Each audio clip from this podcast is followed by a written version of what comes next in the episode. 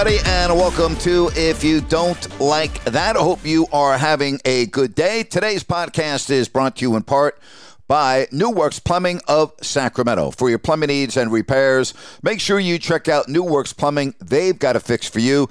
NEWWRXplumbing.com. And remember, if you have an emergency in the middle of the night, no problem. New Works will be there with their 24 7 service. That's New Works Plumbing, locally owned for over 20 years. NewWorksPlumbing.com, N E W W R X Plumbing.com. New Works Plumbing, they've got a fix for you. Last weekend, there was another court storming in college basketball that injured Kyle Filipowski of Duke. Now, there's been a lot of videos of exactly what happened to Filipowski, and I'm not even going to get into that. I want to get into court storming and why it is allowed in college athletics. For instance, there was a great NBA game the other night in Cleveland. Max Strus hit a game winning shot from well beyond half court that gave the Cavaliers a dramatic last second victory over the Dallas Mavericks. You didn't see any of the fans run onto the court and mob Strus, right? You don't see it in the NBA. You don't see it in the National Football League, but you see it fairly often in college football where the students in particular come running out onto the field and it is a madhouse and very often goalposts will get torn down and carried through the streets of the particular campus where the game was played. Again, we see it in college athletics. We don't see it in professional sports. Although it used to be like that in Major League Baseball until at the end of games leading up to a final out of a championship, there would be police lined up and down the left and right field lines. But again, you don't see it anymore. Of course, there was the famous Henry Aaron home run that broke Babe Ruth's record uh, in the 70s, and uh, a couple of fans were on the field, and of course, ran around uh, second and third base with Aaron. It's one of the most famous videos ever. But you don't see that anymore, and it's a no no. And when fans do run onto a field in the National Football League or in Major League Baseball, uh, very often uh, they are tackled with great force, sometimes by security and sometimes by players. But again, why is it allowed, particularly in college basketball? And I started to think about this a couple of days ago, but then last night I read a story by Mr. Common Sense, Phil Mushnick of the New York Post, who, you know, I keep on talking about this. Uh, I've read Phil Mushnick for decades, and he says exactly what so many are thinking, and he talks and writes in common sense terms, and I love him for that. The article from the New York Post dated February 29th. ESPN deserves much of blame for boosting court storming mayhem. This is one of the best articles that Phil has written, in my opinion, because of all the facts that are in this article. He starts off by saying, It's easy to blame ESPN for so much that has disfigured sports. That's the problem. It's too easy. So, after five days of rationalized nonsense, let's make a few things clear about Saturday's latest newsmaking court storming after Wake Forest defeated Duke. Once again, ESPN cameras thoughtlessly invited a crowd to do its worst. ESPN rewarded every over the top attention starved fan it could find. And in the minutes before the mob rush that injured Duke seven foot Kyle Filipowski, ESPN three times provided a close up of the same corpulent courtside fan who was happy to go berserk as he knew what ESPN was looking for, and he was more than happy to provide it on cue. The actual storming was gratuitous and obligatory.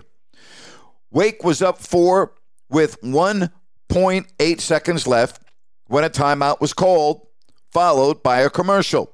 So the spontaneous, in quotation marks, selfie snapping combustion that followed was not spontaneous, but rather performed in accordance with ritual.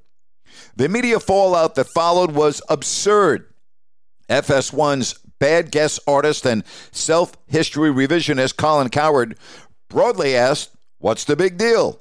He concluded that some student half Filipowski's side, or sides rather, bumped into the Duke player who should have tossed this kid back into the stands. Cowherd unsurprisingly missed the largest point. All it takes was for one court stormer to have fallen, creating a pileup of humans. All it takes is one in 1,000 to fall to place dozens in immediate peril. Besides, when did matters of indisputable common sense become debatable? Des Moines Register columnist Randy Peterson's leg was broken in a court storming after Iowa State at home beat Iowa. It happened on ESPN. Joe Kay, a brilliant six foot six student headed to Stanford on an athletic scholarship, was left brain damaged in a court storming after his Arizona high school team won a tournament. Jerry Plunkett, wife of Stanford and NFL quarterback Jim Plunkett, was in her seat at an Arizona Stanford game when she was caught from behind in a court storming. She was left battered, bruised, traumatized. Will Privette, a North Carolina State student who was knocked out of his wheelchair during a storming, he was rescued before he could be trampled. A court storming led to a brawl between New Mexico State players and Utah Valley fans. ESPN once held an experts group discussion on court storming. Bring it on. It's all just good, clean fun. Condescending House genius Jay Bilas, after a frightening court storming at Kansas State following a win over Kansas, quote, It's not necessary, but if you want to do it, that's fine. But have the proper security. It might be a little dangerous, end quote. Sure, hire an additional 200 more security guards per home game, just in case. That should do it. This week, following the Wake Forest tumult, Bilas, quote, if they wanted to stop it, they could stop it tomorrow. All you have to do is, once they're on the court, don't let them off. Just say, you're all detained and give them all citations or arrest them if you want to. Then court stormings will stop the next day. End quote. Perhaps the college arena parking lots will regularly include dozens of police wagons, judges' kiosks, and bail bond booths in service to transporting or charging, oh, 1,500 students with rioting. Hey, ESPN can be named as co defendants for years of aiding and abetting such scenes.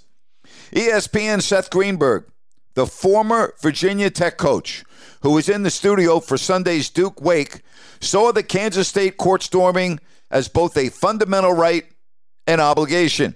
Quote, that was a legal court storming because it was a top 10 win and a rivalry game, and the place was packed. That's good for college basketball, good for everyone. End quote. Was Sunday's a legal court storming? Stephen A. Smith, ESPN's first in line fool, quote, hire extra security, put him in by the visitor's bench, call it a day. End quote. Solved. Well, that might protect the visitors, but what about the vast majority? ESPN Digger Phelps, quote, I have no problem with it. Safety? Sure. You may get one person hurt, end quote. If lucky, just one hurt at a time, as long as it isn't your person. ESPN's Dan Dakich, former Indiana and Bowling Green coach, said he loves court storming, even if one of his players had his knee wrecked during one. ESPN's since departed Jalen Rose said he loves it regardless, too. Court storming met with CBS's Doug Gottlieb's approval. Greg Anthony, former CBS hoops analyst, said, quote, What's next? Are you going to outlaw tailgating? End quote. The only one to apply see it, say it, common sense to the common senselessness was ESPN's Jay Williams, who said he's against court storming because it can be inescapable to those innocently caught in the rush. He called it dangerous madness. Hell, the first talk I had with my daughter after she decided in 2004 to attend Indiana was to avoid the rush toward the court near the ends of close games by moving toward the upper regions of the arena. I had her pledge to head up rather than down. Perhaps the least surprising of these misadventures is that tape of the above court storming approvals ex- exists for ESPN's airing.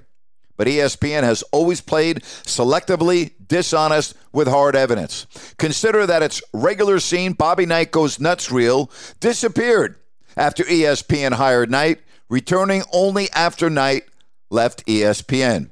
The worst part ESPN was twice 2007, then 2013, warned by ESPN's outside the lines investigations against court storming for its serious consequences, including an update on Stanford bound Kay, who had to relearn how to read, write, and speak after he was floored in a court rush. Yes, ESPN tried to warn ESPN, but ESPN just wouldn't listen. It can take years for ESPN to wake up. It once celebrated the most excessively brutal and even illegal hits in football in he got jacked up sessions. Yep, it's easy, much too easy to blame ESPN. A lot of good points there by Mush from the New York Post.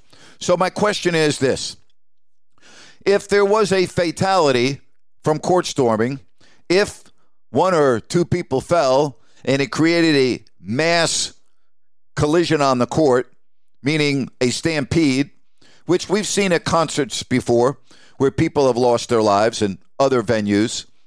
Would that stop the court stomping? I mean, does it look good? Yeah. Is it safe? I don't think anybody in their right mind could say that it's safe. I mean, Phil gave several examples of people that have been hurt by storming the court. So, again, why is it allowed? And if it's not allowed, what will college basketball or the NCAA do? Well, it's pretty simple to me.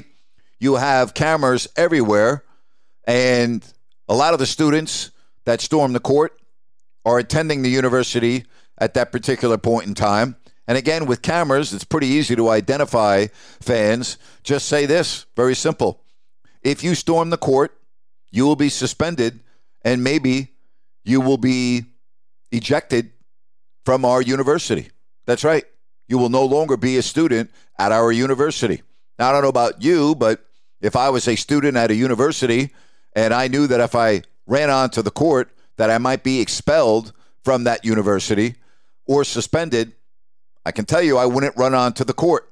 It would really be that simple, would it not? I mean, after all, isn't it the right? Isn't it the, the goal to protect the people that are participating in the event. And not only that, isn't it also important to participate, or excuse me, to protect the fans that attend the games? I mean, what happens if a fan trips and falls going down the stands and gets trampled? Or if the same thing happens on the court and we have a fatality? Won't we look at court stomping differently? I mean, I would, wouldn't you? So, how about we do something about it before we have a death on one of the floors on one of the campuses of our universities in America. It's very simple. You don't storm the court in professional sports. Why do you storm it on the football fields of the NCAA and college basketball? I thought that was a great column by Phil Mushnick. A job well done.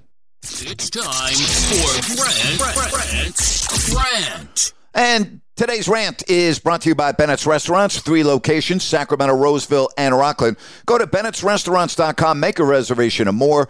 Don't forget prime seafood and steak at Bennett's, Bennett'sRestaurants.com. Red flags with college athletes.